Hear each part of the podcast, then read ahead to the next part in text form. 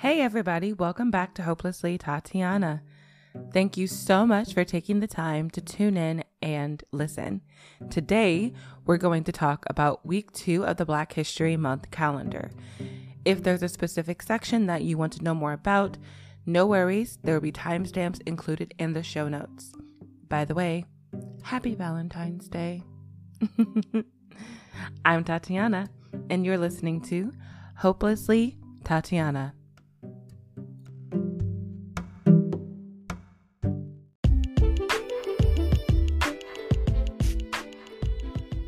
Let's dive right in. So, for day one, we watched Waiting to Exhale. And my comments for this movie are that it was a really good movie. When the movie first came out, I was like, not even 10.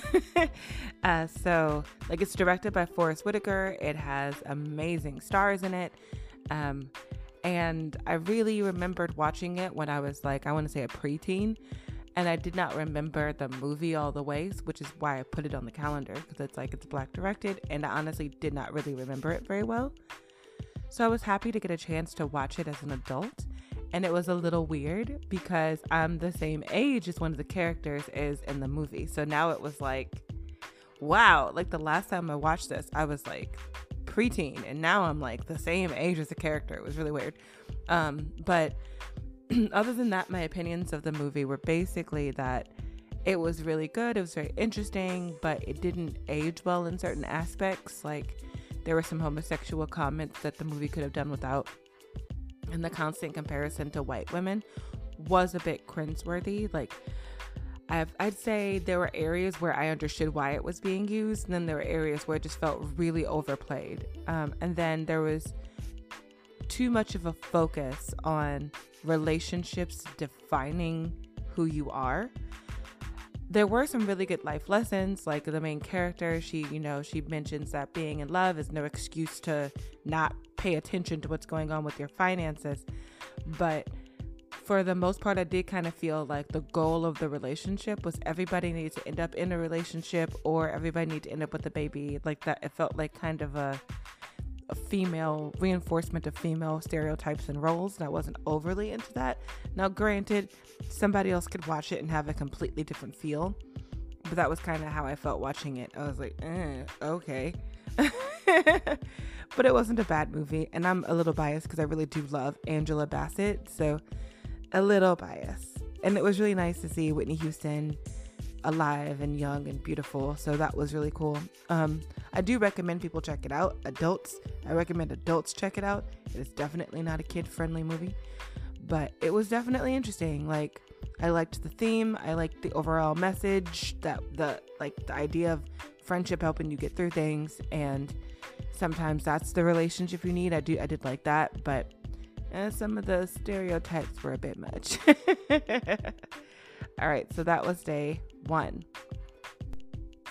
Day two, we learned about Gwendolyn Brooks. Now, Gwendolyn Brooks, a bit of a background about her. She's the first African American poet to win a Pulitzer Prize. That was in 1950. Um, before that, she graduated from Wilson Junior College in Chicago in 1936. She published her first collection of poems, A Street in Bronzeville, in 1945 and in 1968, she was named Poet Laureate of Illinois. Now, Brooks is best known for writing about everyday life of urban black Americans. One of her most popular poems was We Were Cool. Um, she won the Pulitzer Prize for her poem Annie Allen. And in 1985, she became the Library of Congress consultant in poetry. She also received a Lifetime Achievement Award from the National Endowment of the Arts. So, Gwendolyn Brooks was extremely famous and well known for her writing, especially specifically in poetry. And I chose Gwendolyn Brooks because when we think of black especially black female writers, we tend to first think of Maya Angelou. And honestly, when we think of black writers, we go Maya Angelou, Langston Hughes. Like that's pretty much the first two people people think of. Um, and I, I, while while Maya is my homie, I did want to focus on other poets too, um, the ones that helped pave the way for Maya Angelou to become the well-renowned poet that she became. So, while Maya is still one of my favorite poets, she wasn't the first one to walk that path. And I feel like people like Gwendolyn Brooks laid the foundation for her. So today, or that day, I chose to honor her. So that was day two. For day three, the topic was Black authors, and the book I chose was The Other Black Girl by Zakiya Dalila Harris. Now, this book, y'all, it is not my usual genre of books. I prefer books that honestly are about self care, self compassion, you know, books that make me a better human, or mystery books and or low, low level fantasy.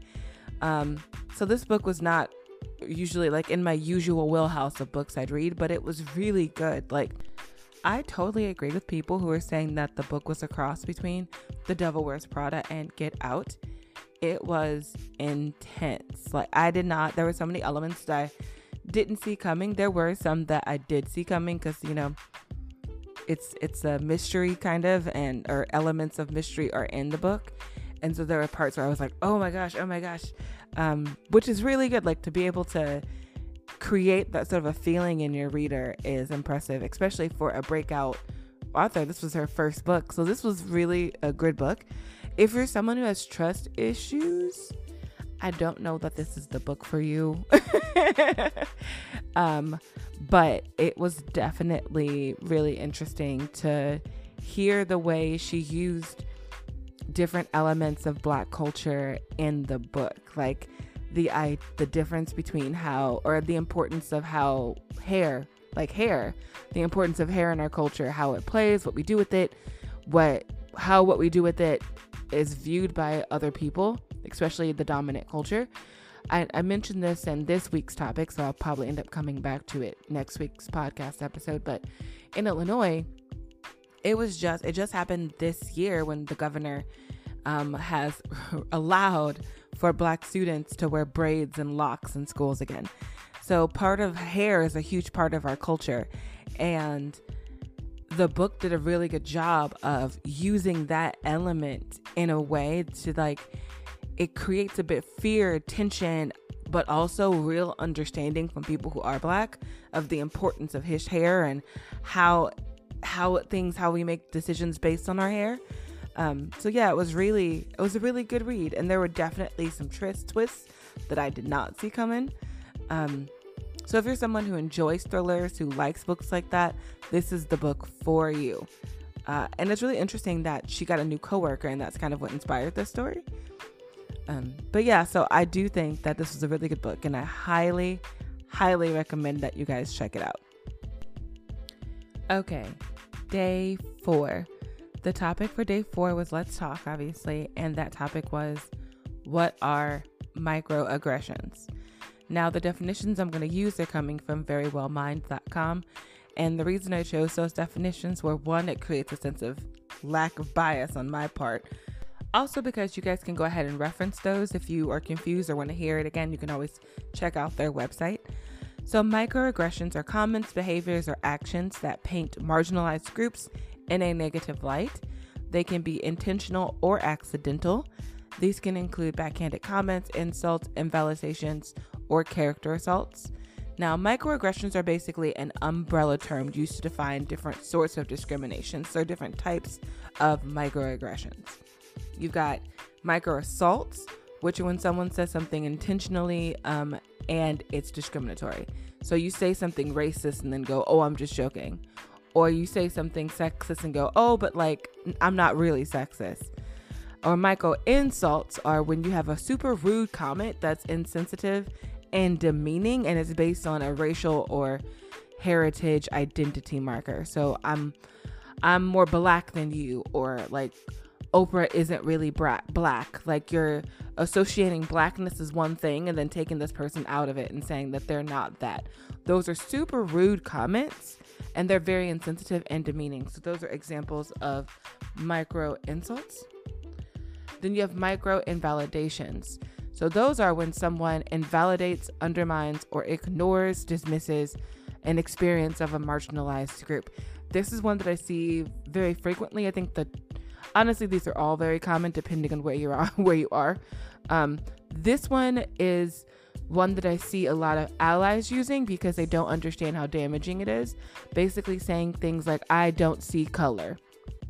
Um, that is a micro invalidation because you're invalidating the experiences that have defined my existence because of my race. It'd be like, what some woman talking about what she what being a woman is like, the pay gap and all the other things that come with being a woman, and then having a man go, "Oh, I don't see gender." Like that's you're basically invalidating that person's experience. And that's what micro invalidations are.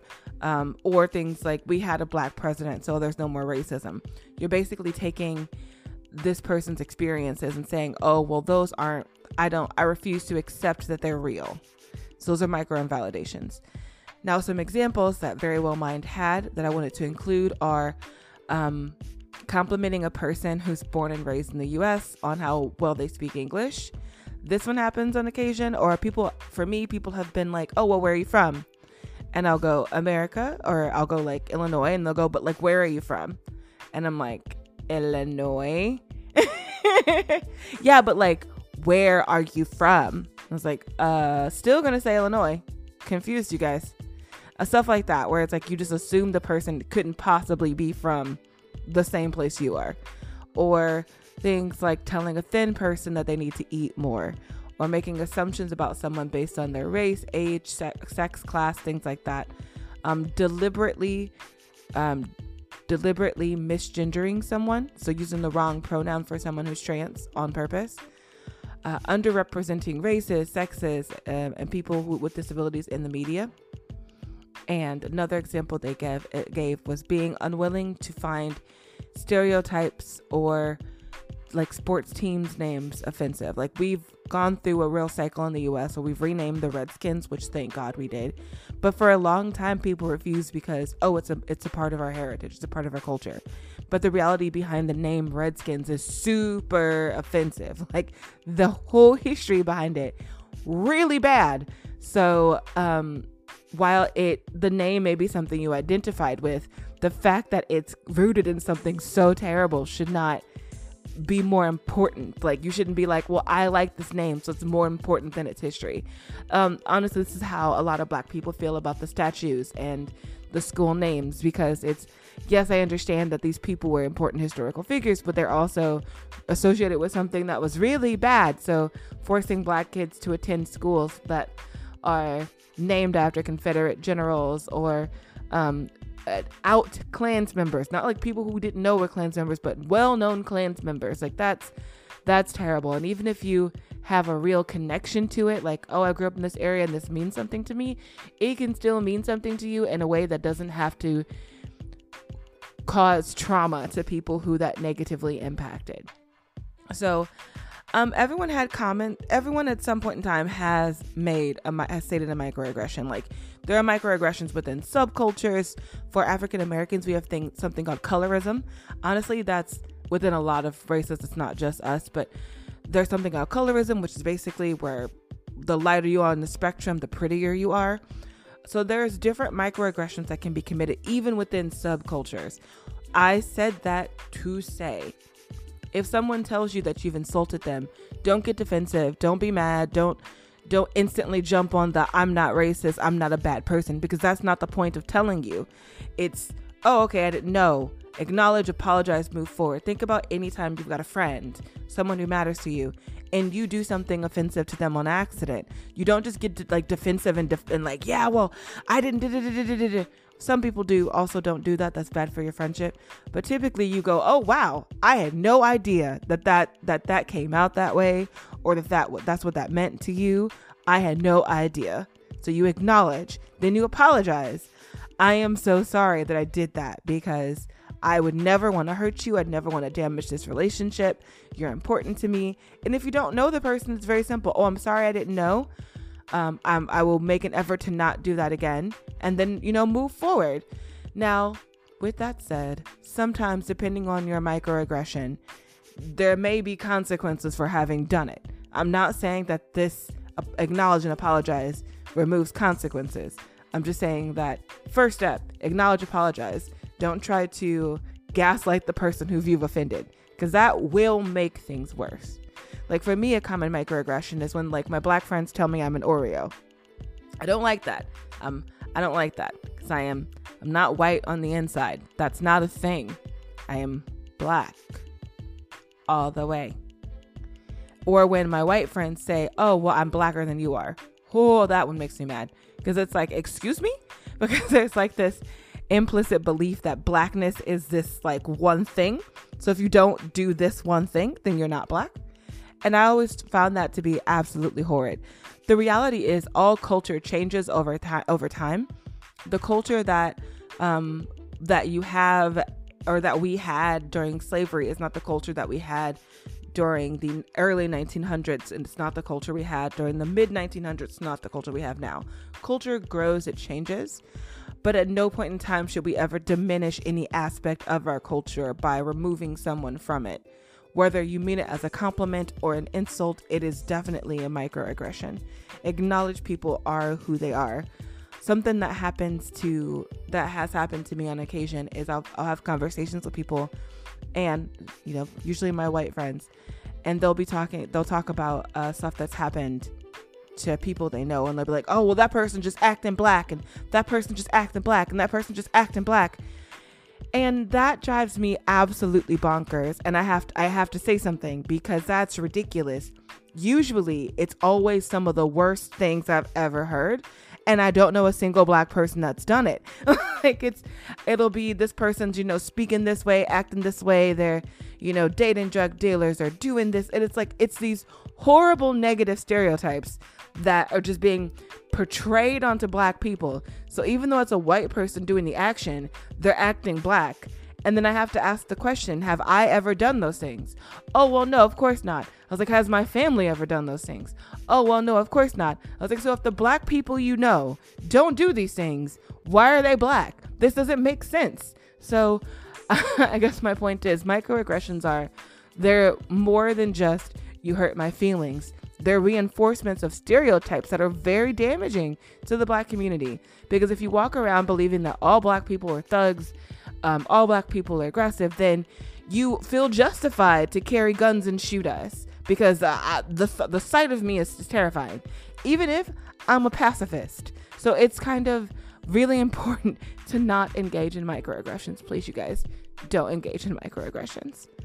And it's really hard to identify what is a microaggression and what's not. And I know that. I know that. The problem is if someone tells you that you've committed a microaggression, I, I, we need to be at a place where we can acknowledge that it happens. The biggest issue with microaggressions I've seen is that people don't agree on what is a microaggression. Like, we can all agree that if someone says the N word and I blow up, that's justified. Like, Joe Rogan is in the news right now for all the times he said the N word. The black community is hot and justified. No one's messaging us going, yeah, well, why are you mad? Because we all know that that's not okay. It is now socially acceptable to be like, no, no, no, you can't say that. But it took us a long time to get to this point. So, because we all agree that that behavior is wrong, my response becomes justified. The problem with microaggressions is we can't all agree that the behavior is wrong. And that's where we get into these very complicated places of, well, that's not really a microaggression because I don't think it's wrong. And that that is where that is where conflict that is where conflict arises from. The truth is, in my life, I think I've been called the N word like three ish times. Whereas microaggressions are something that happen a lot more frequently because they're subtle and they're not always based on race. Some of them are gender, they can be mental health, they can be anything that impacts marginalized com- communities, and they can come from people who mean well. So it's very important that we focus on if someone tells you you've committed a microaggression, whatever that may be, focus on addressing that problem and not on stopping the person's reaction. So if someone insults me, and uh, I'll give the example I gave in the chat group. If I like a lot of times because my hair is, you know, fake, people like to touch it. So I'll be walking around, people will grab my hair. I'm standing on the subway, someone will grab my hair. Um, I will I'll be doing random things and people will grab my hair. After the first time, I'll probably just ignore it. By time 20, um, I might say something, especially if, and this has happened before, we're like outside of the bathroom and someone's touching my hair. Like that's a hygiene issue. And at that point, I might say something to you. Now, if you're that person, this is the first time you've seen me. This is the first time you've you've uh, interacted with me. So my my action feels very much like an overreaction. But for me, that's the 20th time it's happened. So understanding that that's what microaggressions are like. It's not just this one thing happened and I got angry instantly. It's an accumulation of that one thing happening over and over and over again and me just having to be like okay with it. So when someone tells you you've committed a microaggression, it may seem like something small to you, but it's not small because they are very much compounded issues. The reality is, no one should be touching you without your consent. No one should be playing in your hair. No one should be um, doing things to you without your consent. And if we focus on that, then we address the problem. A lot of times, what ends up happening is we focus on that person's reaction. So, someone touches my hair, I blow up, and then it's all, why did you react this way? Why did you respond that way? You need to change the way you're responding so people interact with you better. And that doesn't that doesn't even fit with cause and effect. Because if my response changes, the action that caused my response still happened. So it's important to stop policing people's reactions to a microaggression happening to them and focus on okay, well, why did that person react that way? Where there's smoke, there's fire. And while smoke inhalation can kill you, if you put out the fire, you help solve the problem. So we need to focus on what's causing these problems. Now, I did talk a bit about the impacts when I was talking about uh, stereotypes of marginalized communities. But another aspect of the importance, like the impacts of these things, is we put the onus or the responsibility on the victim, not the perp. Basically, what I was saying a bit earlier. When we talk about things like sexual violence, we have been working on changing the narrative from what was that victim wearing? What was she doing? Like finding ways to blame her for the man's action. And this is uh, in the same vein of when there's a microaggression, we tend to blame the victim. Because I noticed it, clearly it's my fault. Or because I said something, clearly it's my fault. And that's not how that's not helpful because it doesn't help solve the problem and it also lets the person who committed the act continue to commit those acts which reinforces the notion that what they did wasn't even wrong and then they have no reason to stop doing it basically, if I'm responsible for how I feel, and I'm also responsible for how what I say makes you feel, what are you responsible for? Microaggressions have deep roots in stereotypes, scapegoating, biases, whitewashing history. So when someone points out that you've done something rude, and that's what a microaggression is, you've been rude, when someone points out that you've done something rude and the pushback is, well, you telling me that hurts my feelings, and then we both just sit there and stare at each other, it leaves the marginalized person very confused for the obvious reason of you just caused me injury and you're mad at me for telling you that you caused me injury. So no one's addressing the injury. Like last week, I did the Desmond Tutu quote, which is if you're neutral in a situation of injustice, you've chosen the side of the oppressor. Oppressor. If an elephant has its foot on the mouse's tail and it says that, and you say that you are neutral, the mouse would not appreciate your neutrality. Well, in my group chat, when I was talking about this, I kind of gave the example of instead of a mouse, a tiger. And so if the elephant has its foot on the tiger's tail and you say nothing, then you're not neutral. But if you were the elephant and you've got your foot on the tiger's tail, and the tiger says, Yo, like, move. Yelling at the tiger to tell you to move politely, not okay. Yelling at the tiger saying, Well, I don't like the way that you that makes me feel not okay because in all of those situations your foot is still on the tiger's tail you haven't actually addressed the problem we've just deflected from my situation to your hurt feelings. And what's been going on, at least that I've noticed recently, is that people say things like, well, what you said hurt me when you point out that they're being rude. And somehow it's supposed to be my job to change whatever I'm doing to make them feel better, even if the root cause of the problem is that they did something wrong. That never gets addressed. We need to focus on how I'm uncomfortable. And that's not if someone tells you you're being rude, apologize, acknowledge. If you want to ask questions, oh, like what I I'm sorry I did that. I didn't mean to. Can you explain to me why that's not okay? Once everyone's calmed down, I'm sure that's a conversation you could probably have. But at the end of the day, your foot is on my tail. So remove it.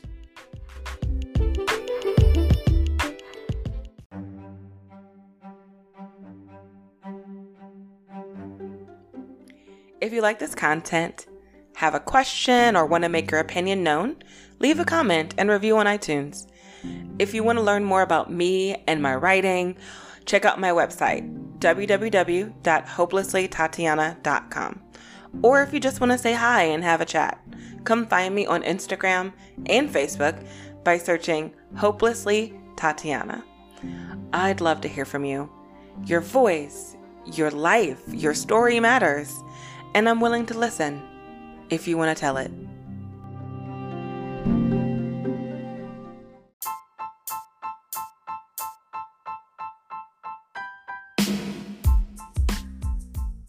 Welcome back. Okay, so the second part of the week was definitely a bit less intense. So, day four was let's talk. Day five is self care. So, every time we do a self care, the next day is always, or I'm sorry, every time we do a let's talk, the next day is always self care. So, the topic for self care was to connect with something that brings you joy. The reason I chose this is because anytime we have these hard topics, the next day you do need some time to decompress, to breathe, to relax, to go do something that makes you happy. Um, so day two or day five, I'm sorry, was to connect with something that brought you joy. For me, that can be anything like singing or KTV or writing or watching movies, just something that makes you feel like your yourself. And if you don't know what brings you joy, that's okay. That can be a day for you to explore. Try something new. Um, go out and see if there's a hobby you might like. Meet some new people. Um, just try to do something that makes you happy. So that was day five. Okay, so day six. Day six was the Loving versus Virginia case. Now, this case is significant for the fight for equal rights. It actually took place several years after the Civil Rights and the Voting Rights Act, and this case helped to legitimize equality of all the races. Despite the fact that it did that, it still took decades for these discriminatory laws to actually be removed from the books.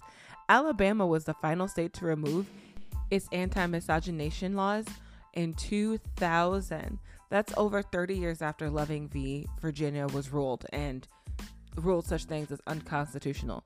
Now, they couldn't arrest you for those things, and if they did, you'd obviously have a slam dunk case. But it still took a long time for them to vote to make the to take the laws off. so it's because of this precedent of Loving versus Virginia that the case, I'm probably going to say this wrong, Obergefell versus Hodgins, um, was able to guarantee marriage equality for same sex couples in the United States. So it was the Loving versus Virginia case that became the precedent that allowed for that to happen. So when we protect the rights of one group, we in turn protect the rights of everyone. And if we limit the rights of one group, we end up limiting our own. Now, the case of Loving versus Virginia is of an interracial marriage. There's a couple, uh, white white man and a black woman, and they get married. They have to go to DC to get married because they can't get married in their home state. Um, they end up uh, Virginia. They come back home. Um, after they're married, the police break into their house at 2 a.m. and then drag them off to jail because it's against the law for them to be married there and live together and to have sex. All of those things are actually against the law at the time. Um, so they drag them off to jail. They're taken to before a judge and the judge basically they, they plead guilty and the judge offers them either a year in um a year in prison or 25 years in basic exile. They choose exile, so they leave and they move back to DC, which is where they got married. And they don't like it there. You know, they they want to come home. They want to see their family. And they uh, it was actually the wife, she was the one who contacted uh, Robert Kennedy, and he put her in connection with the ACLU, and they were able to file a peti- or a motion and a, law- a lawsuit with the courts, and then that case was appealed, and then it just kept going until it got to the Supreme Court. And it was really intense because this case was this case was actually unanimous. They unanimously voted that um, there's zero reason for interracial marriages to be illegal because the only reason that they were illegal was race based, and that is definitely against the Constitution. So it was very interesting in terms of its unanimousness. is that a word? Well, it is right now. like from personal experience, I cannot speak at all to what it's like to be an interracial rela- uh, marriage, but I I have been in interracial relationship, so I do know that even now, like fast forwarding to the 2000s, even now it's not it's not frowned upon with the same degree as it was. Obviously, then no one's going to arrest you, but it's not always as accepted as we'd like for it to be. I remember I brought a, a, a guy home um, for just like honestly, it was just like a, a family dinner, and we weren't even in a relationship. And one of my relatives was like, I'm to disown you if you marry him. And this particular person was just my friend. And I was just like, uh, awkward. So my friend and I just kind of looked at each other and we're just like, that's weird. And we just kind of moved on with our lives. I did, I do believe I did speak to either that person or someone else to have a conversation with them about how that's not okay. But it was really weird. And I've had similar occurrences when I've actually had white boyfriends. Um, and I do remember when I was in undergrad, I was walking on the quad, and my boyfriend at the time and I were holding hands, and people were staring hard, like if if looks could kill. But it wasn't just it wasn't the students, like people my age didn't really care. It was like their parents or their grandparents who were like on the quad for whatever reason and they would just stare and they would stare hard like I was doing something wrong. And that was just I'd never felt that way before. Um and all of a sudden I had this like feeling of guilt and shame. And interracial, I don't I don't want to be like, "Oh, it's just like white people who don't like black people." It's it goes both ways too because I've definitely had, you know, I've been in relationships where you know, the black people I, I, knew were not approving, and I, I was told that I was a sellout or that I was denying my blackness so that I wasn't black enough because I didn't have a black boyfriend. So it's this idea that like we have to stay within our own race and that's the only way for things to be okay. And I'm really pleased with this case because it, you know, made it that's not a legal precedent. And I do hope that as time progresses, people all come to terms with the fact that we can love who we'd like to love as long as it's consensual and everybody's an adult. I don't see anything wrong with it. Um, so yeah, uh, that was my personal experiences, but it's different for everyone. There are lots of people who have interracial relationships and don't have any issues, but sometimes it is still a thing, and it does have an impact on the people in them, and it's it takes a extra level of of real support because you're not just battling, you know, with usual relationship problems. You also sometimes have to battle your family, and that is not an easy decision to make. So I commend all people who are in interracial marriages because I do recognize that it's not always easy because everybody isn't naturally accepting.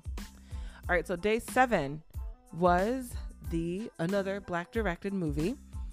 This one was When the Levees Broke by Spike Lee. Now this is actually a docu series, so there are four parts. Each part's an hour long, and an epilogue, which is two hours long. I've watched the first four, parts. I have not gotten to the epilogue yet. I like partially through it. Um, what I can say is that the film covers what happens, what happened in the United States during Hurricane Katrina. So while the hurricane itself caused an intense amount of damage, the real disaster was what happened with the mismanagement, questionable leadership choices, the the cause what caused Hurricane Katrina, and then everything that followed it. It was absolutely terrible. Um, but Spike Lee did a great job of following the victims, getting their information, um, and really like playing like going along with like it felt like I was going through the motions with the people and it was it was an intense thing to watch. Um now I'm gonna be honest, when Hurricane Katrina happened, I was in high school and I was honestly very much in my own world worrying about, you know, college applications and stuff. But I do remember like specific things. Like I remember, you know, obviously when the levees broke, I remember when it flooded. I remembered I remembered seeing images of floating dead bodies. Oh, that was I don't think I've ever seen anything like that. Just images of floating dead bodies in the water. And one and obviously I remember Kanye being like George Bush doesn't hate black people, but one thing that I remembered that stuck with me in a genuine way was the shooting of looters. There was and my memory could be fuzzy because I was, you know, a teenager and I'm not anymore.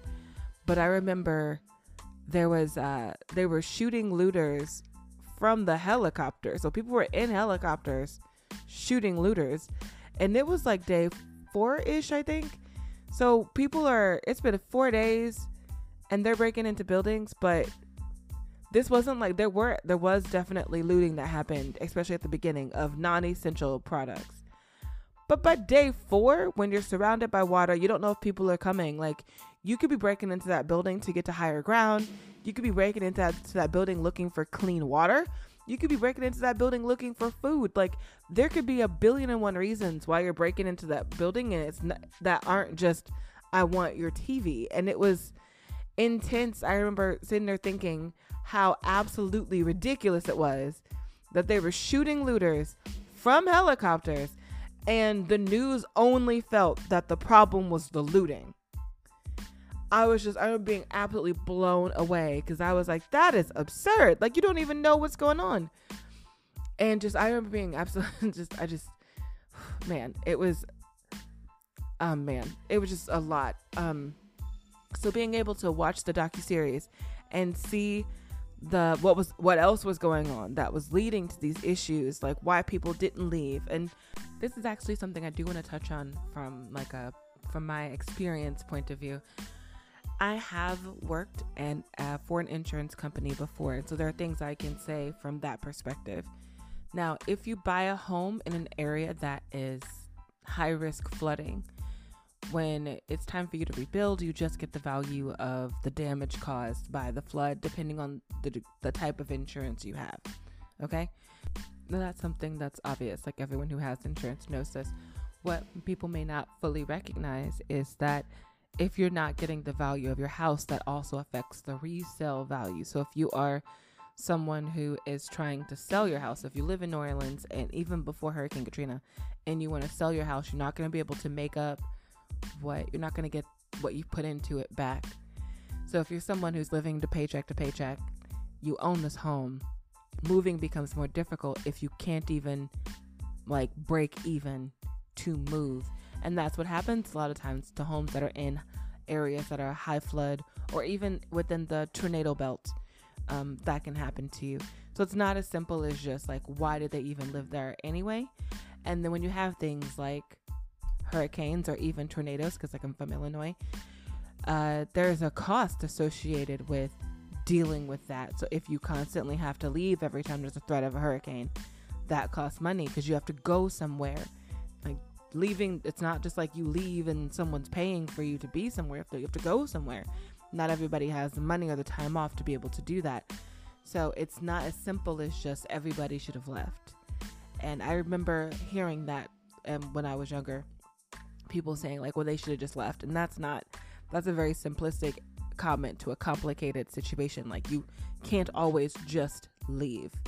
The reality is the levees broke and they shouldn't have. So blaming the people who were victims of the hurricane for not leaving when the levee should have shouldn't have broke is really displacing because that's it's not their fault that the levees weren't built to cold. They didn't know that that nobody informed them of that and it's it's been a real intense honestly I, I highly recommend that if you have the time that you check out this docu series because it was there were things in there that I honestly didn't know. Like I knew that Bush took forever to go visit, and I knew that he showed up and did like a, a prompt and then left. but uh, there were there were definitely things I did not know. Um, I didn't know that the head of FEMA was one of his friends. I mean, I, I should have known that, but again, I was in high school. Um, and I just, I the things I remember about the situation were pretty much just the backlash towards the people who were victims. I didn't know how long it took for them to get everything sorted, and it doesn't seem like everything is fully sorted now. The people I know who are from the area still talk about how it's not exactly the same, which is obviously would be expected, but I it was definitely something to watch, learning about the internal politics, learning about the degree to which New Orleans is actually a lot poorer than I thought it was, and the offshore drilling that takes place in New Orleans. I didn't realize that they weren't receiving any money for that drilling because, like Texas does, and the other states that are in the South that drilling is taking place offshores, they receive a cut of the of the profits, and Louisiana isn't. So they're drilling outside of Louisiana, and Louisiana's not getting any money for that, and that's that's crazy. So um, I mean, I think they have, I think they are now, but they weren't at the time, and that really adds the poverty rate, which makes it difficult to do things like reinforce the levees, and so yeah, it was definitely an interesting watch. I highly, truly do recommend that. Um, it's some of the best money I've ever spent. I found it on Amazon Prime, uh, but I'm sure it's located other places if people want to watch it. Again, the movie is called When the Levees Broke, and it's by Spike Lee. Uh, it was a really good docu series. Uh, so next week we'll talk about week three, which is cultural appropriation, reconstruction, and so on. So if you want to know more about those topics, come on back next week and I'll tell you what we talked about. See you then.